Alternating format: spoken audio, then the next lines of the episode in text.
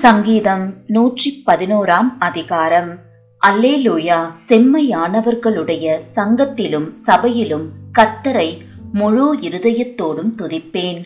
கத்தரின் செய்கைகள் பெரியவைகளும் அவைகளில் பிரியப்படுகிற எல்லாராலும் ஆராயப்படுகிறவைகளுமாய் இருக்கிறது.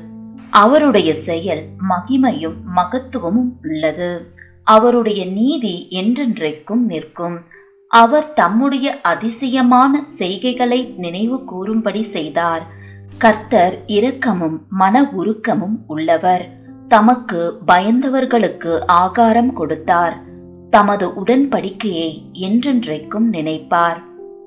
ஜாதிகளின் சுதந்திரத்தை தமது ஜனங்களுக்கு கொடுத்ததினால் தமது கிரியைகளின் பலத்தை அவர்களுக்கு தெரியப்படுத்தினார்.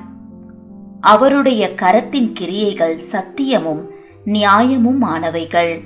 அவருடைய கட்டளைகள் எல்லாம் உண்மையானவைகள். அவைகள் என்றென்றைக்கும் உள்ள சதா காலங்களுக்கும் உறுதியானவைகள். அவைகள் உண்மையும் செம்மையுமாய் செய்யப்பட்டவைகள். அவர் தமது ஜனத்திற்கு மீட்பை அனுப்பி தமது உடன்படிக்கையை நித்திய உடன்படிக்கையாக கட்டளையிட்டார்.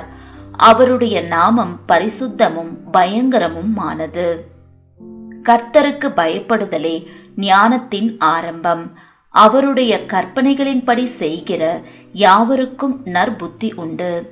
அவர் புகழ்ச்சி என்றைக்கும் நிற்கும்.